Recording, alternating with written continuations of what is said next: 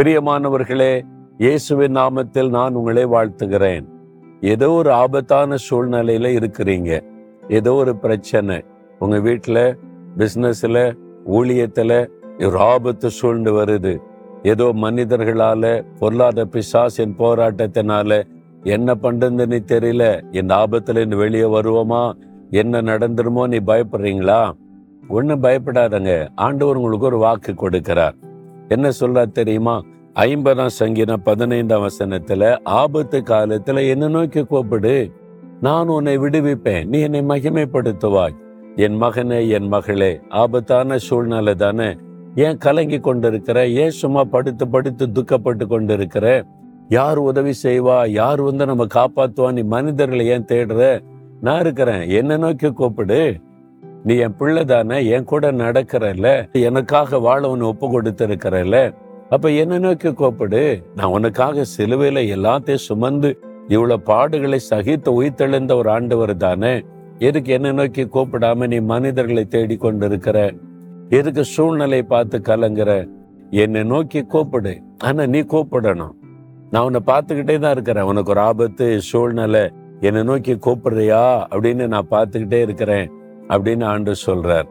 சில சமயத்துல நம்ம ஆண்டவரை நோக்கி கூப்பிடாம மனிதர்களை தேட ஆரம்பிச்சிடுறோம்.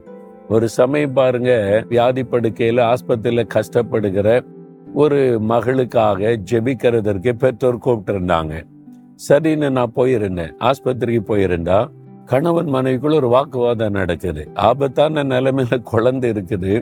ஆஸ்பத்திரியில கைவிடப்பட்ட நிலைமை கொண்டு போகன்றாங்க. இவங்களுக்குள்ள வாக்குவாதம் நடக்குது. நான் கேட்டேன் என்ன பிரச்சனை உங்களுக்குள்ளன்னா கணவர் சொல்றாரு டாக்டர்ஸ் கைவிட்டுட்டாங்க ஆபத்தான சூழ்நிலை. எனக்கு ஜோம் பண்ற ஒரு இடம் தெரியும். அந்த இடத்துக்கு கொண்டு போவோம் அவர்கிட்ட கொண்டு போய் ஜெபிக்கலாம் அப்படின்னு சொல்றாங்க. மனைவி சொல்றாங்க அங்கெல்லாம் கொண்டு போகக்கூடாது எனக்கு ஜோம் பண்ற ஒரு அம்மாவை தெரியும். அந்த அம்மாவிட்ட கொண்டு போனா சரியார் அங்கதான் கொண்டு போகணும். கணவர் சொல்றாரு இல்ல நான் சொல்ற இடத்துக்கு தான் கொண்டு போகணும்.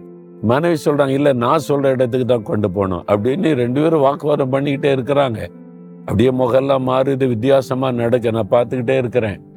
அப்போ இந்த ரெண்டு பேருமே இந்த ஆபத்தான சூழ்நிலையில தன் குழந்தையை காப்பாத்துறதுக்கு எங்க கொண்டு போலாம் யார்கிட்ட கொண்டு போகலான்னு வாக்குவாதம் பண்ணி கொண்டே இருக்கிறாங்க.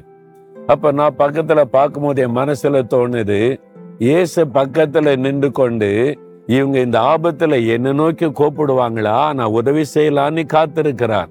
இவங்க இயேசுவை மறந்துட்டாங்க. ஆபத்து காலத்துல உதவி செய்கிற ஆண்டவரை மறந்துட்டாங்க.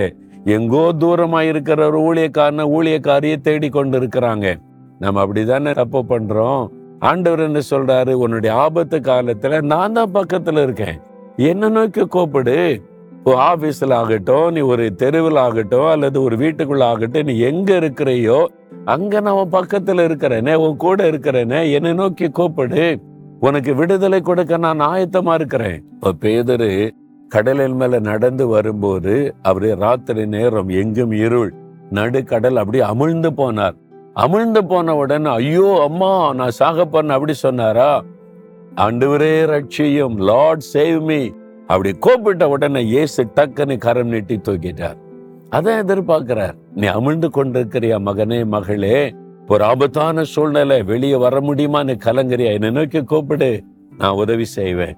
இவ்வளவு அற்புதமா நமக்கு சமீபமா இருக்கிற ஒரு ஆண்டவர் இருக்கும்போது எங்கோ இருக்கிற மனுஷனை தேடிக்கொண்டு இருக்கிறீங்களே ஆண்டு சொல்றபடி கேட்கிறீங்களா? இன்னை கூப்பிடுறீங்களா? இப்போ கூப்பிடுறீங்களா? ஆண்டவரை நோக்கி ஆண்டவரே இயேசுவே எனக்கு உதவி செய்யு கூப்பிடுங்க.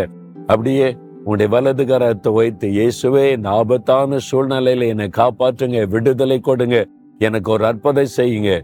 இயேசு கிறிஸ்துவின் நாமத்தில் ஜெபிக்கிறேன் பிதாவே. ஆமேன் ஆமேன்.